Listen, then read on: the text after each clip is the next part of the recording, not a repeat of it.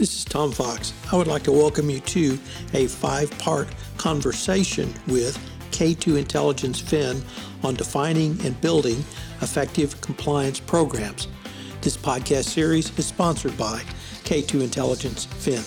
In this conversation, I'm joined by Michelle Goodseer. Michelle is a managing director at K2 Intelligence Fin and has 25 years of financial crime compliance experience, which includes fraud, risk management, anti bribery and corruption, corporate security investigation, sanctions, and AML program experience working with financial services industries and the U.S. government. She is a strong compliance professional with a focus on compliance program building, operations, analytics, and business intelligence. Prior to her role at K2 Intelligence Fin, Michelle served as managing director and global head of anti bribery, corruption, and fraud for a European bank, where she was responsible for enterprise risk, bribery and corruption, fraud risk management, investigations, and whistleblower programs. Joining Michelle is Gail Fuller. Gail is a vice president at K2 Intelligence Fin. Gail focuses on developing, refining, and implementing K2 Intelligence Fin's quantitative and qualitative risk rating tools. She leads engagements focused on helping Fin's customers, jurisdictional and private clients understand their exposure to financial crimes risk and develop and implement strategies to mitigate those risks.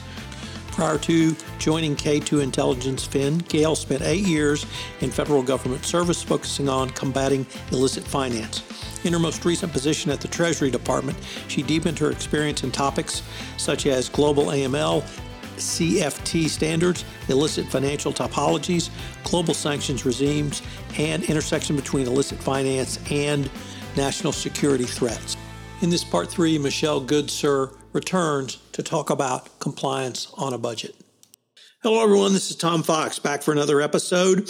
And today, Michelle Goodseer joins me again, and we're going to take up the extraordinarily uh, timely topic of compliance on a budget solutions for entities of all sizes. First of all, Michelle, welcome back. Hi, Tom. Thank you. Great to be back talking with you again.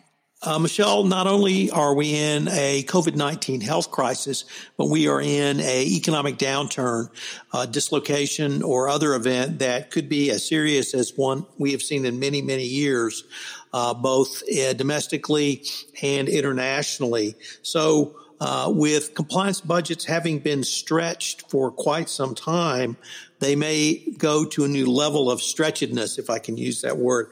How can uh, compliance practitioners, compliance professionals, chief compliance officers, and indeed organizations uh, meet, make the most of their compliance budget at this point in time? So, Tom, I'm glad that you asked me this question. I, I think it's a, an extremely important and timely topic uh, given what's happening in the world today. And, and we actually did touch on this during a prior episode. And we talked about how critical it is to be able to leverage teams and skill sets for, for broader compliance purposes, particularly in a, in a cost restrained environment. And I'll explain a little bit about what I mean. And uh, I think an effective compliance program utilizes its existing resources to support similar needs and broader goals. And recently, we've published some information about leveraging AML tools to support an ABC program.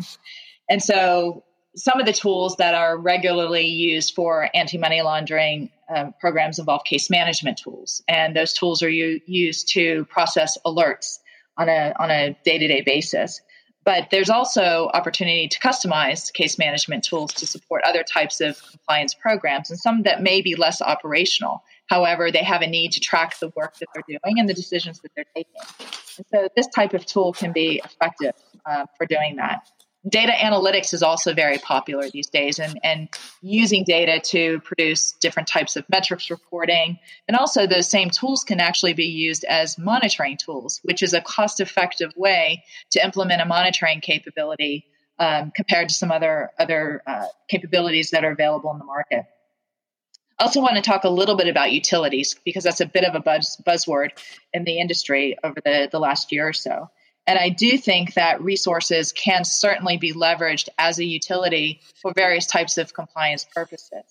And you hear about utilities for um, FIU, for example, around AML and reviewing transactions and, and, filing suspicious activity reports. And certainly that's a great use case for a utility.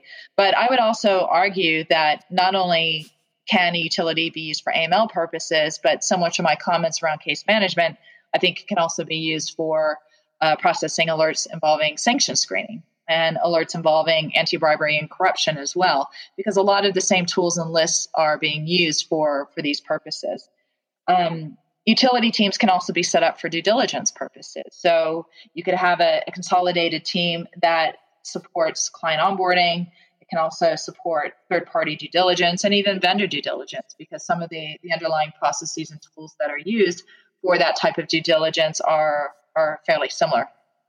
And finally, I, I, would say, and just kind of closing out the thought on utilities and, and centralized pooling of resources, I've also seen this uh, be fairly successful in a number of large financial institutions, and I'd say smaller ones as well, for developing risk assessments, where you have a, a centralized pool of resources that are responsible for developing risk assessment questionnaires uh, rolling them out to the businesses for completion, and also collecting data to support the risk assessment process. So there, there are a number of things that can be done in thinking about how you use your resources a bit differently, and, and maybe thinking about them more broadly than within a particular program silo.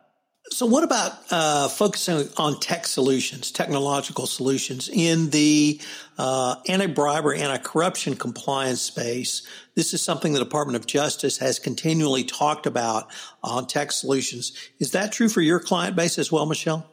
Yes, definitely. I'm glad you actually asked me about technology because I'm a I'm a huge believer that technology is so critical to have a strong compliance program and and certainly the, you know the guidance that's been produced by the DOJ specifically articulates that. But but I'd say in my experience as a prior compliance officer, but also a, as a consultant, we're certainly seeing that the regulators expect there to be use of technology in these programs. And so I'd say specific to anti bribery and corruption, my experience has been that those compliance programs tend to be less focused on technology and more focused on policy administration and policy, policy guidance. And I do think that there's an opportunity to use tools that are in the market to support those programs. And, and I spoke a, a moment ago about case management. And I think this is a great example where a tool that has tend to be used for investigations and for alert transaction uh, transactional alert reviews can be used to for to support an ABC program. So, um, to give you some examples, documenting escalations that are submitted to an anti-bribery and corruption team around transactional due diligence, um, around uh, tech potential connected hirings. These are all different types of escalations that an anti bribery and corruption team will receive. They provide advisory on those types of escalations, and they also decision and, and provide guidance, and in some cases, even put conditions around when certain things can happen or, or a, a deal or transaction can go forward. So, a lot of this tends to be documented in email traffic or in uh, shared folders or shared drives, but it doesn't create a a repository of, of institutional history. So when people come and go, that, that there's a repository or a database for collecting that information. So I think it's important to be able to use those type of tools to, to keep that type of information within the organization. And years down the road, as that compliance team has changed and new people have come in, you have some legacy information and historical data that can be leveraged. I also think some of the tools that are available in the market for reporting metrics and volume metrics and risk indicators are great tools that can be used for an ABC program. Uh, I also think that they can be implemented, some of the data analytics tools can be implemented to support monitoring needs of an anti bribery and corruption program. And it's a more cost effective way of, of doing that.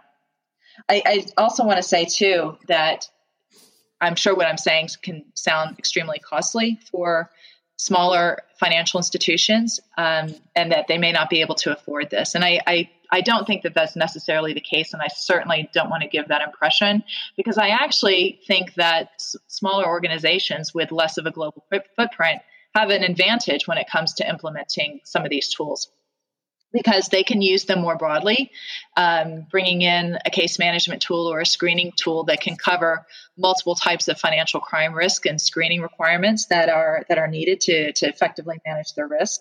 And I also think that they tend to have fewer databases, so it's a, a bit easier to draw the information and data that's needed to feed the, the screening tools and, and, the, and the processing engines that are used within these financial crime compliance programs, and also to normalize the data as well. So, to, in some regard, I, I, think it's a little bit easier for technology to be leveraged for, for some of these smaller institutions than it is a, a broader global one.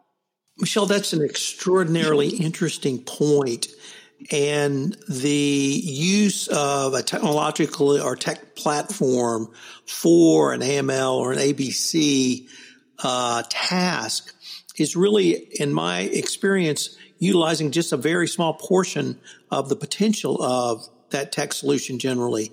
And so broadening it out, uh, particularly in a small organization where you may have smaller databases, you may have less people, you may have a, a, smaller pool to draw from is certainly something that I don't think is getting enough discussion in the compliance space. So I guess I'd like to end by asking, does that message that you uh, just articulated really resonate with your client base or is that more of an ongoing kind of evangelism that you're having to do? I think it's an ongoing evangelism, actually. Uh, I do think that I do think that people are starting to talk about it. And you go to some of the um, the, the industry conferences, for example, and there you're more likely now to see topics about how do you bring some of these financial crime compliance programs together. How, what synergies are there between AML and fraud, for example? That was um, a, that was a topic uh, at a conference that I went to just within the last year. Um, but I but I think in practice, I think while people are starting to talk about it in practice, that it's not happening as much as it could. And I think there are a lot of opportunities out there to to think more holistically. And it really comes down to the managers of those programs thinking outside of their program and talking to some of the other managers who are are responsible for some of these other financial crime compliance programs and thinking about how some of the tools and capabilities can be more broadly used and and stepping back in terms of, of ownership and thinking more holistically about the the good of the organization and the benefit to the organization.